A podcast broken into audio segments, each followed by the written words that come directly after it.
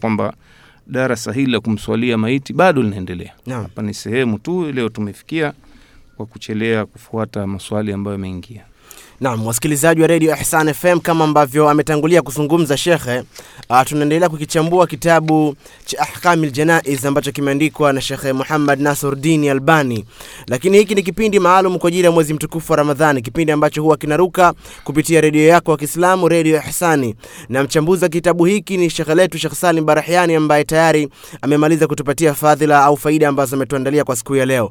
Jina langu ni Juma Masemo Ramadhani na nakwenda moja kwa moja kumsomea maswali na kumwasilishia maswali ambayo tumeyapokea kupitia simu yetu ambayo ni nambari 0779 2557 45. Swali la kwanza leo shekhe anauliza ndugu yetu, anasema assalamu alaikum shekhe, nina swali. Babu mzaa mama alifariki mwaka 1986 na mama alifariki mwaka 1988. Je, shekhe, mama yetu ana urithi kwa huyu babu? Maana sisi watoto wa huyu mama tunataka haki ya mama yetu.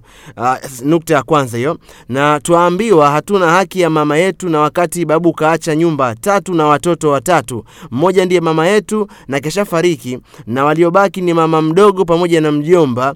Je, sisi watoto hatuna haki ya kumrithi mama kwa eh, kurithi kwa niaba ya marehemu mama? Uh, Shekhe, tunaomba tusaidie. Ndivyo ambavyo lilivyokuja swali hilo. Alhamdulillah, kwa kweli swali ni zuri, ni katika matukio yanajitokeza sana katika nchi yetu hii kwa Waislamu Naam. Na yote haya kama vile tunavyosema, kwa sababu hakuna marejeo Waislamu mahala pa kuhukumiana kwa haki. Mtu anadhulumiwa anakuwa hana pa kwenda. Unaona kwa nini? Kwa sababu hakuna mahakama ya kadhi.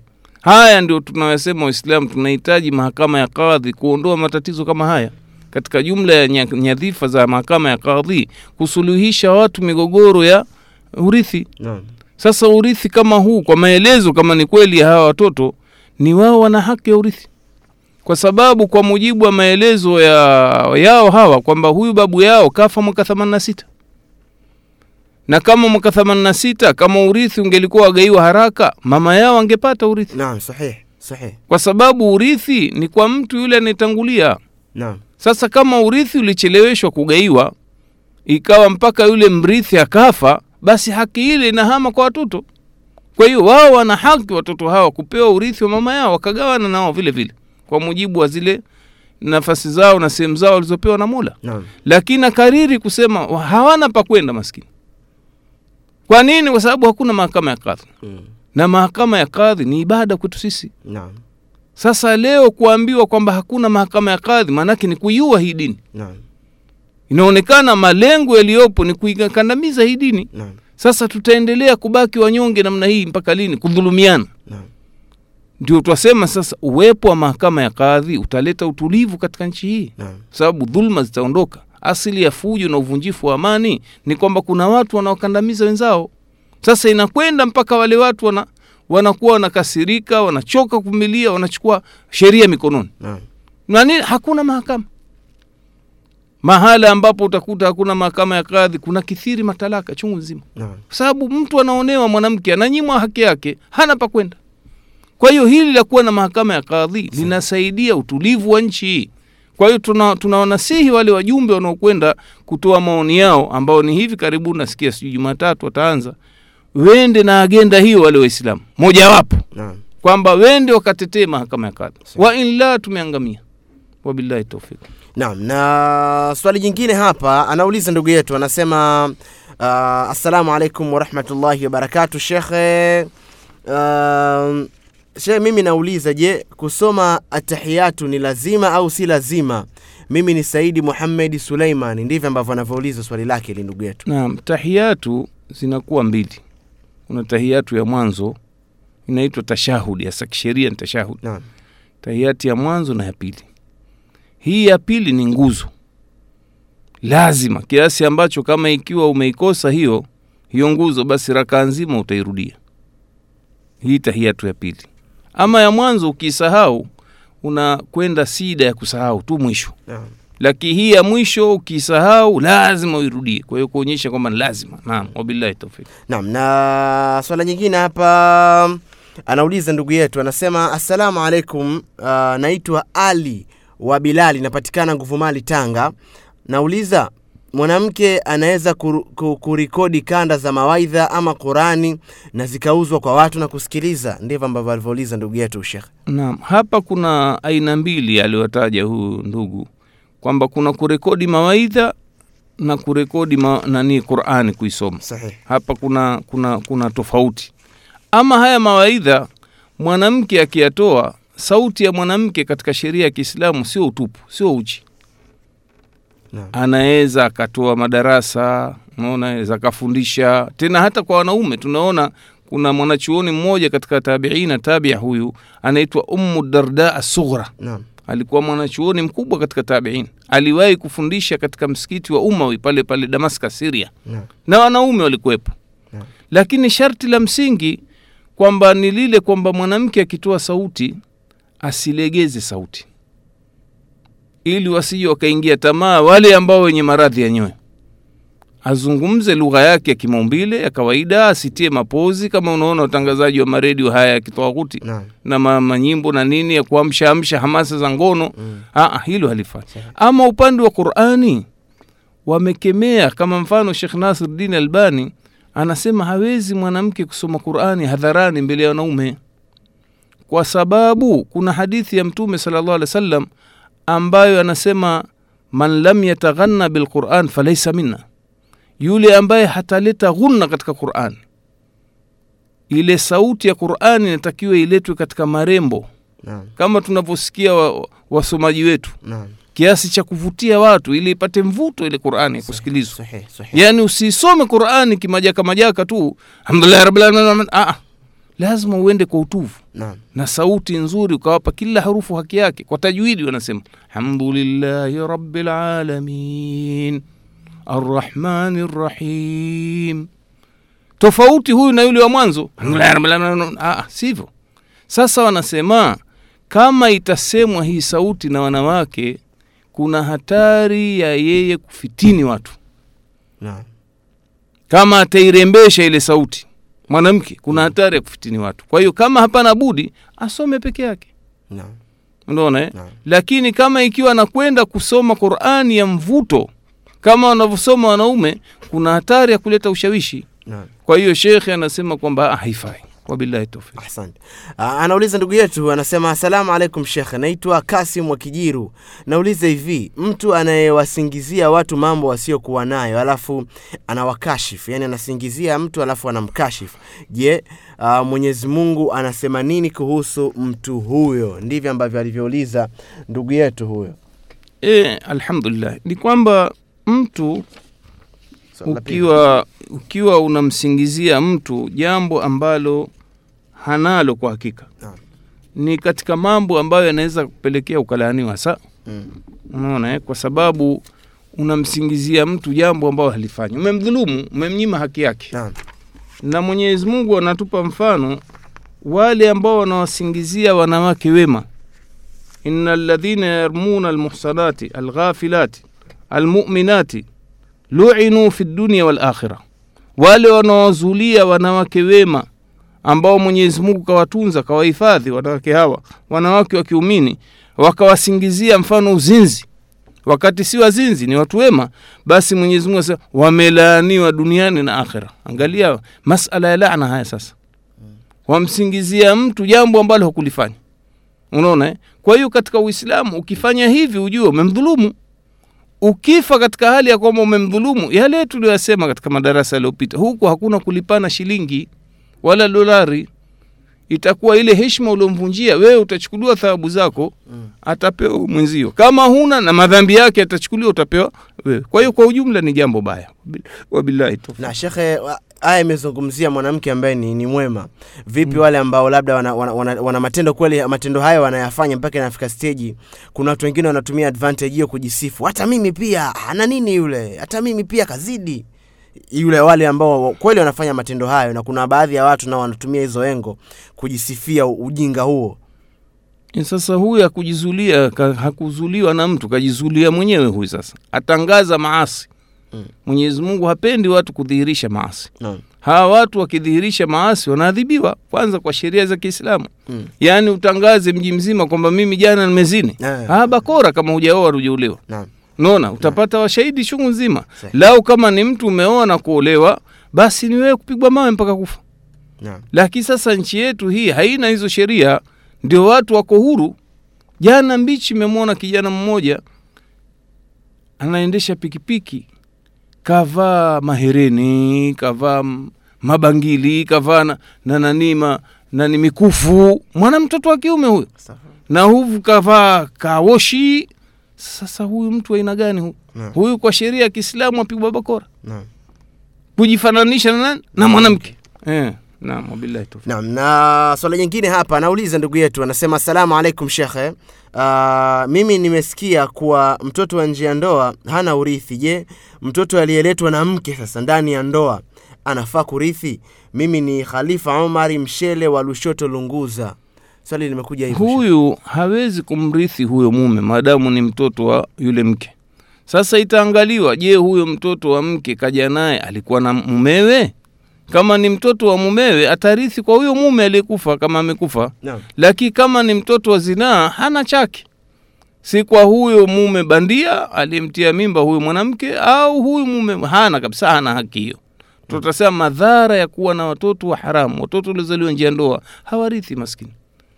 Dhambi si zao lakini haya ndio matokeo ya madhambi tuliofanya sisi wazazi. Wabillahi tawfik Na swala nyingine anauliza anasema asalamu alaikum shekhe. Je, uh, ukienda kuswali msikitini ukakuta witiri tu hivi, ukiswali ile witiri utahesabiwa umeswali tarawehi yote? Yani bado kwa sababu tarawehe kuna tahajudi na witri. Tahajudi rakaa nane na witri rakaa tatu. Sasa wewe umeswali za mwisho huwezi kuhesabiwa umeswali tarawehe yote labda uendeleze sasa baada ya hapo mpaka ukamilishe rakaa kumi na moja ndio utaambua umekamilisha umekamilisha tarawih Naam, anasema asalamu alaikum shekhe, naomba fafanuzi eti niqabu ni sunna au faradhi kwa mwanamke. Yeye anaitwa Rashidi wa Mabovu, Tanga, ndiye ambaye kauliza swali hilo shekhe. Naam, kwanza tufafanue kwa sababu ukisema neno nikabu neno la Kiarabu Mm. twalijua sisi watu wa mijini humu kwa sababu alhamdulillah dada zetu wameanza kuvaa nikabu, Naam. lakini nikabu ni nini? Nikabu ni, ni sehemu ya vazi la hijabu. Hijabu ni vazi anayotakiwa avae mwanamke afunike mwili mzima. Sasa ile sehemu ya uso wake ile kunawekwa kitambaa cha kufunika uso mpaka shingo huku mpaka sehemu ya matiti, ile ndo inaitwa niqabu, kitambaa ambacho wewe mwanamme huwezi kumwona, labda iwe ni macho tu, lakini uso wake ukimwona huwezi kumjua, labda usikie sauti. Naam. Sasa nini hukumu ya nikabu? Wanachuoni waliikhtilafiana baina ya wajibu na usunna au lazima na usiokuwa lazima. Naam. Madhehebu yetu ya kishafi kwa sasa, lakini wanaona kwamba mwanamke anatakiwa ajifunike hijabu isipokuwa viganja vya mkono na uso. Naam. Hii ni rai, lakini kuna rai nyingine inasema hapana, mwanamke afunike mwili mzima mbele ya wanaume ambao wanaweza wakamwona. Ni haramu mwanamme mwanamke kuonekana na mwanamme ajnabi hmm. kwa uso ukawa unajulikana yule mwana hawa yule Hadija yule fulani ha. Kwa nini? Kwa sababu wanasema Mwenyezi Mungu ameteremsha aya za makatazo za kuwacha uso wazi, na aya hizo wanaziita ujumla wake ni hijabu, na tunajua hii aya hii maana yake ni hii kufunika uso, ni hii aya Mwenyezi Mungu asema waliyadhribna bikhumurihinna ala juyubihinna, wateremke shungi zao mpaka juu ya vifua vyao. Hii ni aya inaitwa hijabu. Sasa ukiwa umeteremsha shungi yako kutoka utosini mpaka kwenye kifua, uso automatic utafunikwa. Lakini hii tafsiri ni ya nani? Hii ni tafsiri ya wanawake, hasa wa Mtume llah alih wasallam. Kisa kinaitwa mashuhuri kisatul ufki, ifki au kisa cha tukio linaitwa ifki cha kuzuliwa ni kwamba mtume sala llah alih wasallam alipotoka kwenye vita ya Uhudi, katika wakezi ambaye alikusafiri naye kwa kura ilikuwa ni mama Aisha, alikuwa mdogo bado. na. Sasa ilikuwa ni utaratibu wake mtume akirejea vitani kama msafara wa mbali, basi kulala hawaendelei na msafara, wanafunga mahema yao, wanalala. Na ngamia zao zinapumzika. Sasa siku hiyo anaondoka huyu mama Aisha radiallahu anha alikwenda haja. Katoka kwenye lile nani ni- ni chumba chuma nyumba yake ambayo amejengewa juu ya mgongo wa ngamia. Hoji wanaita. Alitoka akenda haja kule. Bahati mbaya pia akapoteza kidani chake sasa wakati uko huku watafuta msafara ukawa umeondoka. Wale waliobeba ile, ile, ile, ile sanduku lake landolalia wakaliona kama mama Aisha yupo usiku kwa sababu yenyewe wanasema alikuwa dhaifu mwembamba mdogo. Naam. kwa hiyo waona kama yumo ndani. Kumbe sivyo msafara ukaendelea. Sasa mtume ana ada ukishasafiri kidogo tu basi huleta mtu kuangalia kama kumebakia chochote kwa hiyo kukawa na sahaba mmoja anaitwa safwan kuja amkuta mtu nani mama aisha kakaa pembeni mwa lile kijumba chake kile. Naona eh? anaangua kilio nakumbuka kisa hicho. Sasa safuani aliposogea na hiki kisa elezea mwenyewe mama Aisha. Kufika pale akapiga ukelele inna lillahi wa kuona kwamba kamuona mama Aisha. Sasa mama Aisha hapo asema mimi alivyokuja Safuani nikateremsha nikabu yangu nikafunika uso. Kwani alikuwa akinijua kabla ya kushuka amri ya hijabu? Yeah. alikuwa akinijua. Sasa kwa kuwa yeye ni mwanamme ajnabi kwake yeye akafunika uso kutekeleza ile amri ya mwenyezi mungu waliyadhribna bikhumurihinna ala jubihinna. Wateremshe shungi zao mpaka kwenye vifua vyao. Kwa hiyo akateremsha mama aisha sa, nikateremsha nguo yangu kitambaa changu kufunika uso. Maneno hayo hasa. Mm. sasa hii ikawa ni hoja yenye nguvu kabisa. Kwamba mwanamke wa kiislamu mbele ya wanaume hatakiwi hata uso kuonekana. Kwa hiyo hii ikawa ni hoja kwetu sisi kwamba kufunika mwanamke hijabu au nikabu ya uso ni wajibu na ni ibada. Maadamu ni amri hiyo ya mwenyezi mungu. Sasa hapa kuna angalizo. Leo wanawake wa kiislamu wanadhalilishwa sana hasa katika mji wetu. Wananyanyaswa kikwelikweli na kama ni, ni mtu anabisha ende ofisi za za tanesco baadhi ya mabenki hapa mjini mpaka imekwenda na maduka ya watu binafsi. Kwa kwa walinzi milangoni mwanamke akivaa nikabu tu we vua ni wazi kuna malengo ya kuwadhalilisha wanawake wa kiislamu. Naam. taibu huu ni utamaduni wao. Twaambiwa tuwaache watu na uhuru wao. Hmm. sasa vipi yule anayetembea uchi hasemwi? Huyu anayefunika eti o wanadai kwamba eti kiusalama. Usalama gani? Hivi mtu akiingia tanesco anakuwa na, na bunduki kazitia kwenye uso kazificha kwenye nikabu. Lakini bila shaka ni maneno ya kudhalilisha. Na kweli wanawake maskini wanyonge wakiambua wevua basi avua tu. Lakini wengine waliokuwa ngangari hawakubali. Lakini ukweli waislamu na mashekhe wamekaa kimya maskini. Kuna mataasisi ya kidini kimya wasemi wachache wanaokemea kemea. No. lakini waislamu tungekuwa wamoja wa kweli tusingedhalilishwa katika nchi yetu hii ya waislamu. No, lakini utakuta wengi wanaofanya hivyo ima si waislamu au waislamu ambao hawajijui. Mm. Kuna mtu mmoja kaleta barua kwangu nyumbani. Akaja mama mmoja humu ndani kafunika uso wake. Amwambiaje? Mimi nitakupaje sikujui we nani? Wakati ye ntarishi kaambua tu hiyo barua tu hapa. Sio yake. Sahi. sasa wewe wataka kitu gani? Haya kama ingelikuwa we ntarishi kipofu ungefanyaje sasa yaani kuonyesha tena alikuwa mwislamu huyo Naam. kuonyesha watu wako mbali kabisa na hii dini na wale wenye kukamata dini ndio wapigwa matusi mengi sana Mm. tumeona madada zetu wanavaa manikabu umu walikuwa watukanwa zamani huku wakipita wazomewa ninja huyo ninja huyo wezi wa mihogo waongo malaya wakubwa hawa unaona eh? Mm. haya maneno yatolewa na waislamu sema alhamdulillahi katika kukemea kukemea sasa kidogo tunaona hata mji wamekithiri akina dada. Wabillahi taufik Naam, na swala nyingine hapa mm, anauliza ndugu yetu huyu anasema assalamu alaikum shekh anaitwa hakimu abdallah. Swali usipotingisha kidole kwenye swa, kwenye atahiyatu swala itaswihi nadhani alikuwa anahitaji kufahamisha hicho kitu.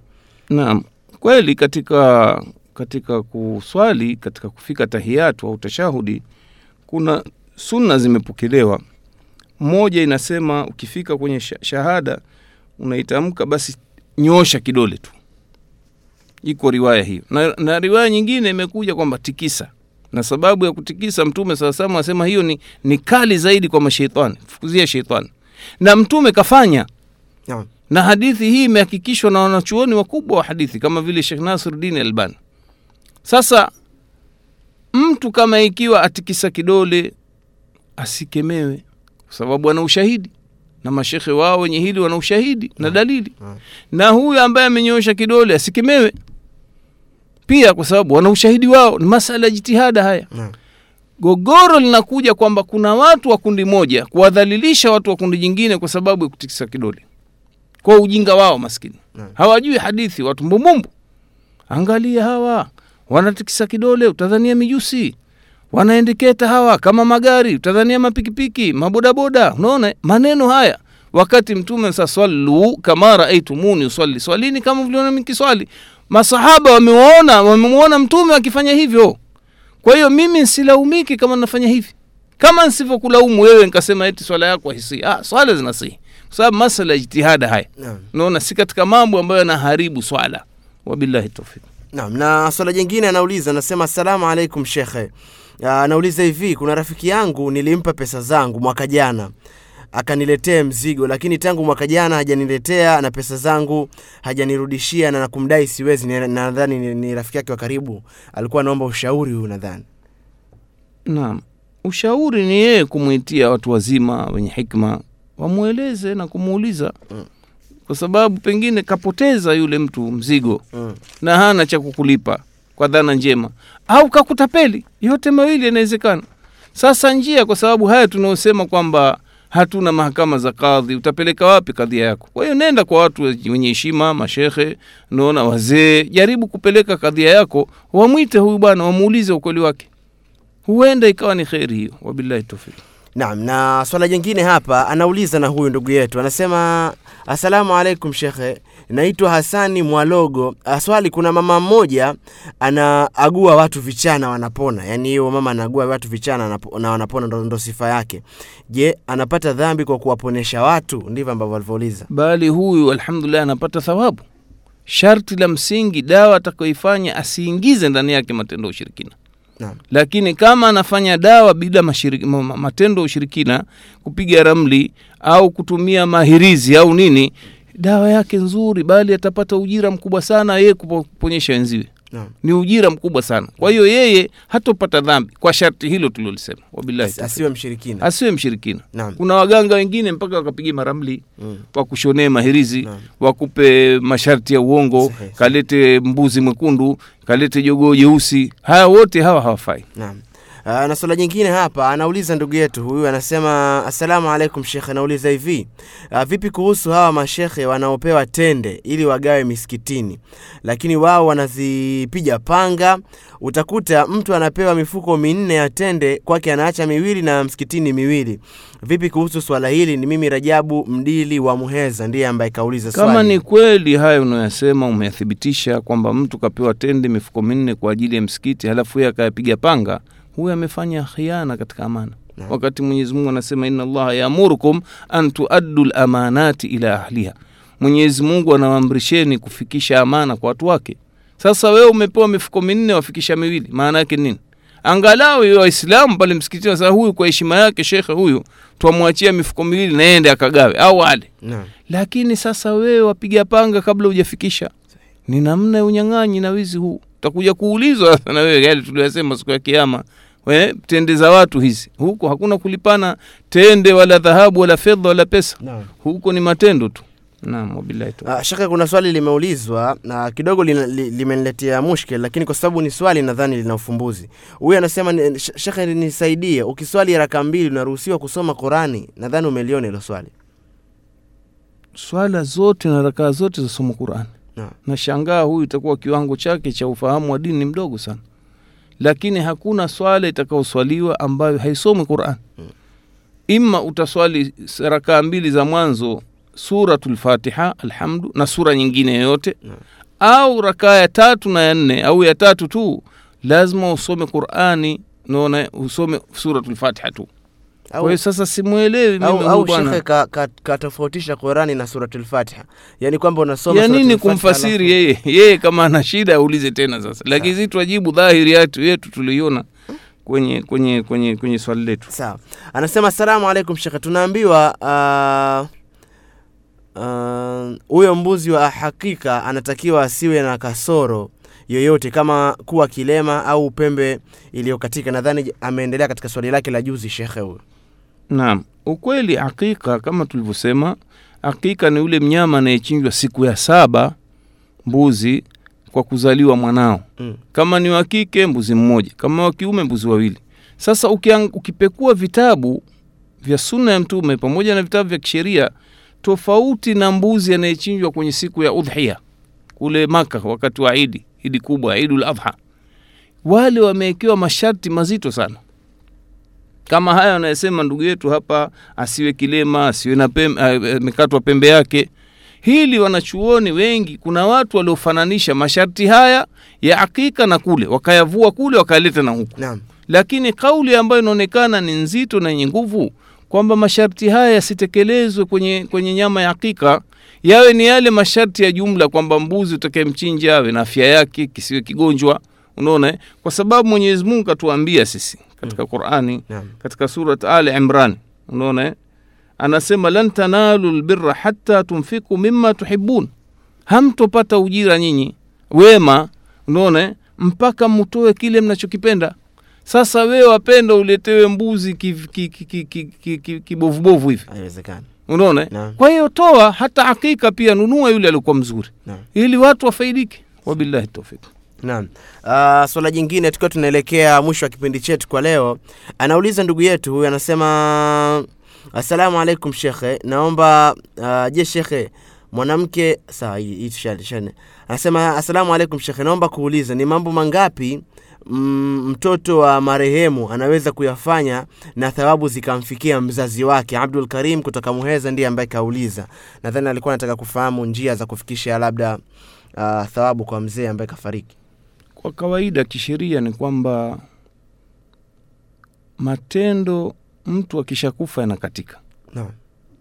haendelei kupata thawabu. Lakini mtume anasema idha mata bnu adam anqata amaluhu illa min thalatha. Akifa mtu matendo yake yote yakatika isipokuwa matatu. Akayataja hayo. Unaona eh? akasema ni, ni, ni, ni, ni elimu ambayo ina, ina, ina faida unaona eh? sadaka yenye kuendelea. Sadaka tunjaria umejenga kisima umejenga msikiti. Watu wakija kuswali na wapata thawabu. Umejenga kisima watu wakinywa maji wewe wapata thawabu. Sada wewe huu unaendelea kupata thawabu. Hazikatiki thawabu zake. Naam. halafu mwisho sa waladun salihin yad'u la kuwa na mtoto mwema ambaye atamlingania. Atam, sasa kutokana na kauli hii wanachuoni wanasema wewe juma unaona baba yako akifariki Naam. basi jema lolote utakalolifanya naye thawabu anazipata. Kwa sababu wewe kufanya mema yako ni sababu ni yeye. Na. yeye kakulea kwa wema. Kwa hiyo utakachofanya chochote chema na yeye anapata fungu lake. Kwa hiyo usijali wewe ni kuchunga tu kufanya mema. Kinyume chake kama wewe kakulea vibaya ukawa unafanya uovu yeye naye apata shehena ya madhambi huko wabillahi taufik Naam. Uh, swali jingine hapa anauliza ndugu yetu, nadhani ndo litakuwa la mwisho leo. Anasema assalamu alaikum shekhe, anaitwa Nasor Wawete. Nauliza shekhe, mimi nipo dukani, je, naweza kusoma Qurani wakati nakuwa sina udhu kutokana na kugusana bila makusudi na wanawake? Swali limekuja hivyo shekhe. naam huyu bila shaka ndugu yetu alhamdulillah ana, ana ile itikadi ambayo ipo mwetu kwamba mtu hawezi kusoma qurani mpaka aye tahara Naam. Na tahara itavunjika endapo utamgusa mwanamke. Tuliyazungumza kwenye madarasa ya nyuma kwamba hapana kauli iliyokuwa na nguvu ni kwamba mwanamke hakutangui udhu. Kwani bwana mtume kuna siku moja katika hadithi sahihi alikuwa aswali chumbani kwake swala ya usiku kulikuwa na kiza. Mama aisha kugutuka na papasa pembeni akuta hamuoni mtume. Kwa hiyo akaendelea kupapasa mara mkono ukaanguka kwenye kisigino akajua kwamba huyu yuko kwenye sida hivi sasa. Lakini mtume aliendelea kuswali. Wala hakumkemea we umenivunjia udhu wangu bwana. Akenda kaswali ah, aliendelea kuswali. Kuonyesha kwamba mtu hatanguliwi na udhu na mwanamke. Halafu jingine hii ya kusema kwamba mtu lazima awe na tahara pia wanachuoni wanayazungumza haya. Kuna watu wanasema kwamba mtu mpaka awe ametoharika asiwe na janaba asiwe katika hedhi. Lakini hoja hakuna. Hoja ya kwamba eti mtu akiwa na udhu akiwa na hedhi au janaba asishike msahafu hakuna. Yeah. bali ile aya ambayo wanaitumia kwamba eti ni dalili ya qurani isishikwe ila na watu waliotoharika ni ile aya inayosema la yamassuhu illa almutaharin mutaharun hawaikamati hiyo qurani ila watu waliotakaswa. Lakini kauli yenye nguvu ya wanachuoni kwamba hawa wanakusudiwa malaika. Ama sisi hatujatakaswa tayari na mola. Sisi twataka kujitakasa na, kwa kufanya mema kwa kujisafisha kwa hiyo kauli hapa yenye nguvu ni kwamba wewe soma qurani na ikiwa umewashika wanawake kwa njia ya bahati mbaya unaona eh? basi wewe so, nani kiraa chako ni kizuri tu akina wasiwasi wote wabillahi taufik Naam.